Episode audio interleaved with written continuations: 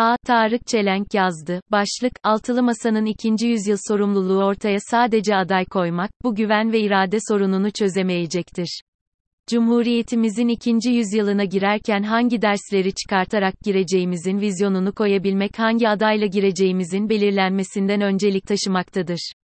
Ankara'da garda indiğimde bindiğim taksinin şoförü, Cumhurbaşkanlığının muhtarlar toplantısı nedeniyle Kızılay'ın sabah 07'den itibaren kapatıldığını söylerken bayağı öfkeliydi. Şoför hayat pahalılığından şikayet ederken, altılı masa gazoz kapağına aday koysun oyumuz gazoz kapağına, diyordu. Hatta altılıdan kim giderse gitsin onu çizeriz geriye ne kaldıysa ona oy verir devam ederiz de ilave ediyordu. Bugünlerde Sayın Kılıçdaroğlu'nun adaylığı üzerinden altılı masa, özellikle okur yazar aydın çevreler ve kamuoyunca tartışılmakta. Öyle ki altılı masanın bekasını tamamen Kılıçdaroğlu'nun adaylığının gerçekleşip gerçekleşmeyeceğine de endeksleyen dikkat çekici malum yorumlarda mevcut. Kılıçdaroğlu'nun önderlik ettiği altılı masanın varlığının, ilgili çoğu partiye yük getirdiğini ileri süren görüşler, mevcut karar vericilerin de zihinlerini zorlamakta.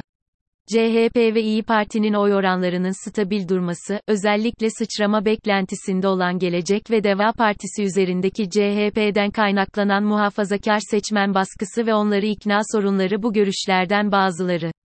Masada ciddi tabanı olan CHP ve İyi Parti'ye rağmen, muhalefetin seçim başarısı, Gelecek ve Deva'nın doğal tabanlarından alabilecekleri oyların oranlarına bağlı gözükmekte.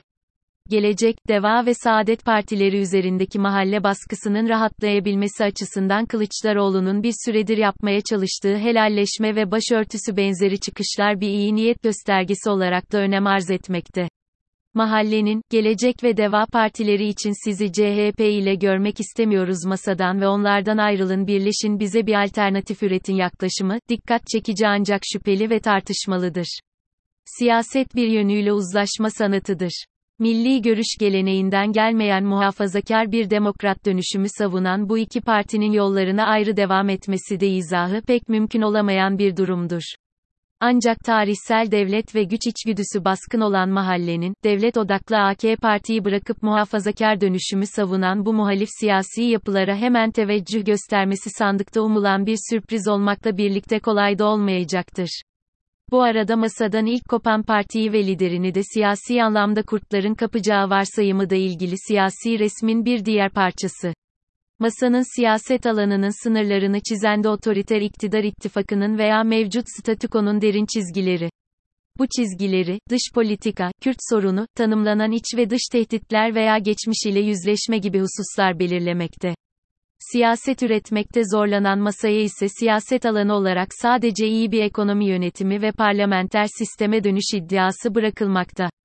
Bir bakıma masanın tutkallarını, masadan kopmanın maliyeti ve statükonun belirleyici kırmızı çizgileri oluşturmakla.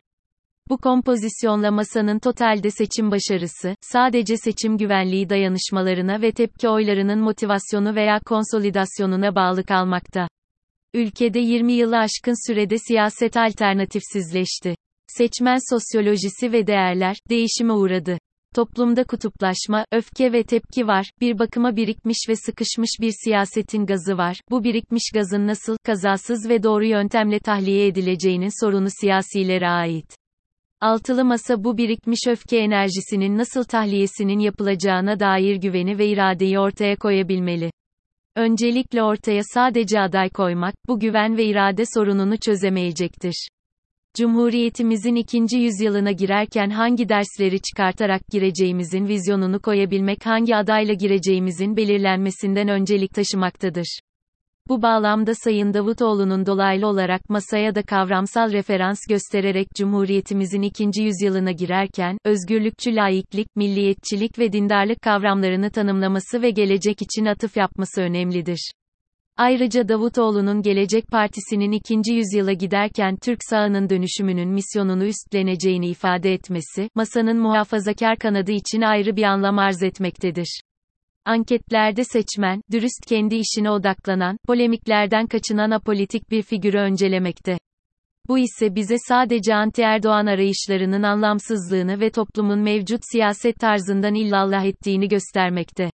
Aksi takdirde en çok oy alacak veya dürüst görünümlü bir lidere kendimizi emanet edelim ve bu lider mevcut tahribatı onarsın yaklaşımı, sorunun metodolojik özünü odağından kaçırmakta.